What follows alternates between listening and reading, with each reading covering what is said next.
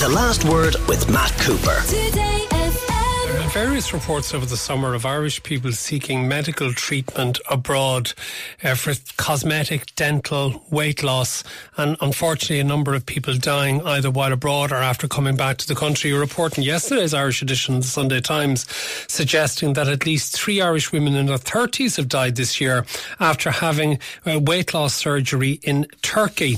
Uh, our first guest is Priscilla Lynch, clinical editor of the Medical Independent. I know this is a topic that you've been following for quite a time, but do we have any accurate and reliable uh, facts in relation to how many Irish citizens may well have died?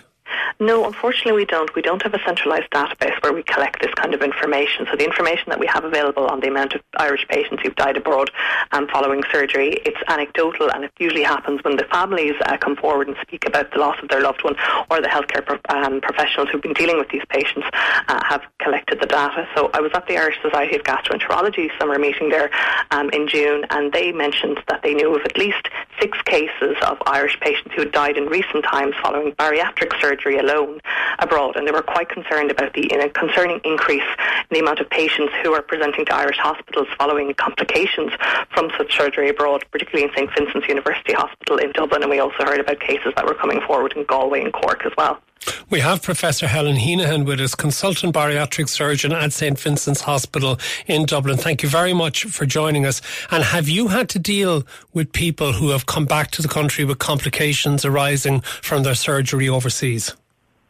Good evening, Matt. Yes, in St Vincent's University Hospital, we had to deal with a threefold increase in presentations to our emergency department, and that's only concerning patients regard, who require admission um, for complications they've experienced since they've had their surgeries abroad. We have also a significant increase in the last three years in the numbers of people presenting back who are less unwell but still require follow-up care and those are referred to our weight management clinic in St Columcille's Hospital so it's a it's a really um, significant burden on our healthcare system to look after people who have experienced complication after after surgery abroad. Why do they go abroad? Why don't they get the surgery in Ireland? Is it a question of cost or availability? What is it?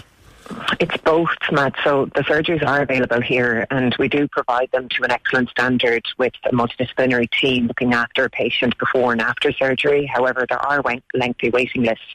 Um, the waiting list, for example, to get uh, the first appointment in our weight management clinic is almost five years at the moment, and that's due to a legacy of underfunding for decades.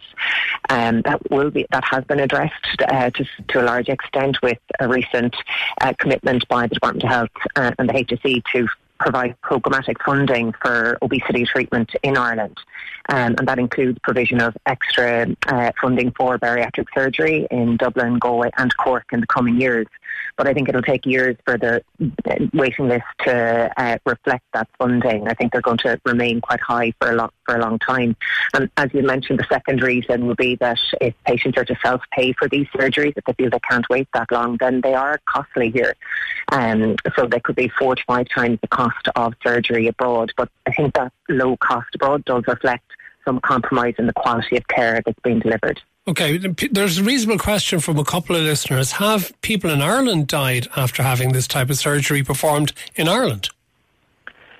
So um, it's a possible. It, it, it, there's a mortality risk with any surgery. Thankfully, over the last six years, and we've recently analysed our, our, data ahead of a national meeting, uh, we've had no mortality in Ireland within the 30 days after surgery. But but it could, ha- you know, it can happen. There's a one in a thousand risk of a mort- of dying after a bariatric operation, just like there's one in a thousand risk of dying after a gallbladder operation, and the risk after, for example, a, a knee replacement or um, a womb removal operation would be slightly higher than that.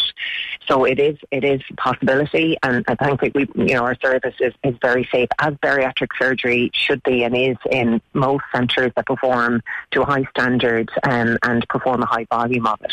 Okay, so, sorry, but, Helen. When people go abroad, I suppose they only go abroad for a fixed period of time and then come back. The nature of this surgery, how invasive is it? How much recovery time do you actually need? So it's major abdominal surgery that um, performed under general anaesthetic, although it is performed by a minimally invasive approach um, uh, in almost all cases. So that's either by a laparoscopic approach or by a robot-assisted approach. Um, but nonetheless, it is still major abdominal surgery that takes one to one and a half or even up to two hours. And the time in hospital is quite short. Like our routine length of stay after a bariatric operation would be two days, um, one to two days. Um, but someone still requires up to a two week recovery period at home. Um, and the adjustment to living with surgery takes even longer, you know, so uh, the commonest risk, by the way, of not uh, for mortality, or the commonest reason someone wouldn't survive a bariatric operation, is usually a blood clot that develops in someone's lungs, um, and that would usually have started as a blood clot in a vein in the leg, a deep vein thrombosis. The risks of which are higher when you factor in air travel as well. So we go to great lengths to prevent that happening in our patients, and um, you know I'm not sure the same effort to prevent that it happens where it's more required if someone has travelled abroad. How successful is the surgery usually, and how does it change somebody's lives, Helen? So the, and the reason people seek this surgery is because bariatric surgery is known to be the most effective treatment for severe obesity and all the complications that are associated with living with obesity. So it's very effective. People for the most commonly performed operations, which would be a sleeve gastrectomy and a gastric bypass, the typical weight loss we would see is in the order of about 25% of one's pre-operative weight. Um, and that is achieved over a one to two year period. And with that uh, comes health gains. So within days after gastric bypass surgery, we could see normalisation of blood sugars in a patient who also has type 2 diabetes, and that's without taking medications to achieve that. We see 40% reductions in the risk of developing cardiovascular disease, 40% reduction in the risk of cancer, improvements in all weight-related uh, comorbidities. So really significant improvements in health. It can lengthen life in, um, by about eight years if it performs in time for somebody. So they're really effective treatments. So you can sort of see why some people might almost take the risk if they can't afford the surgery in Ireland or if they're going to have to wait an enormous amount of time, why they would decide to go overseas, can you? Absolutely, um, they're seeking out a treatment for the them that's you know beneficial to their health. I, I, suppose the assumptions they're making is that the safeguards that would apply to surgical procedures in Ireland are in place in other countries, and that's not necessarily the case. So you know, despite somebody wanting surgery and feeling it's best for them, it still takes an experienced multidisciplinary team to evaluate somebody over a period of months often to make sure that that person is going to be able to, um, uh, I suppose, undergo surgery safely, but more importantly, that they meet the eligibility criteria and that they're appropriately prepared to know what to expect and, and to be able to live with it afterwards. It's life changing, usually for the better, but it requires a significant adjustment to change someone's relationship with food. And if that's done without preparation, the con- there are consequences. Listen here says my wife and I had bariatric surgery in Turkey, very successful, second to none treatment and five times cheaper. We'll go back tomorrow. And I say, I know people who have done it and who regard it as transformational in the conversations I've had with them about it. So Turkey comes up. Is that the only place, Priscilla Lynch, that people go, or are there other countries as well?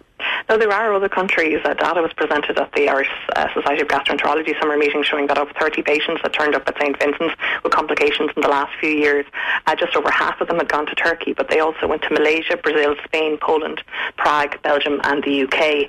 Um, so there are other ways to access surgery abroad, actually, through the HSE's um, treatment abroad scheme for, for surgery that's not available in Ireland, or also through the EU cross-border scheme, and that can be reimbursed by the HSE. And there is protocols in place there uh, about what hospitals they're travelling through um, and how to get the money back from that. So there are other options as well for patients who might feel that they are waiting too long uh, in Ireland. But bariatric surgery is not a minor procedure; it is quite serious. But, but, is, but Priscilla, follow up. There, is there a way of finding out where the people who are doing this, the doctors or the hospitals in places like Turkey, to finding out which are the good operators and which are the poorer ones?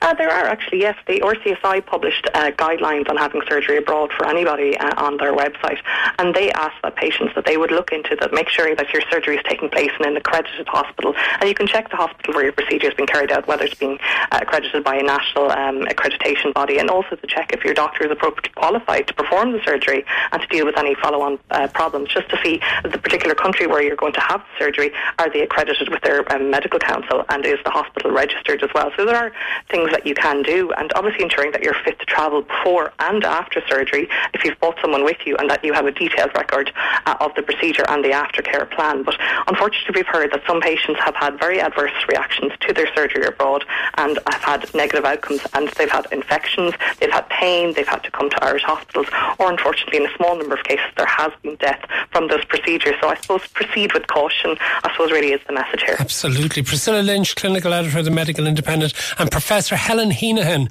consultant bariatric surgeon in St. Vincent's Hospital. Thank you both for being with us. The last word with Matt Cooper. Weekdays from 4.30. Today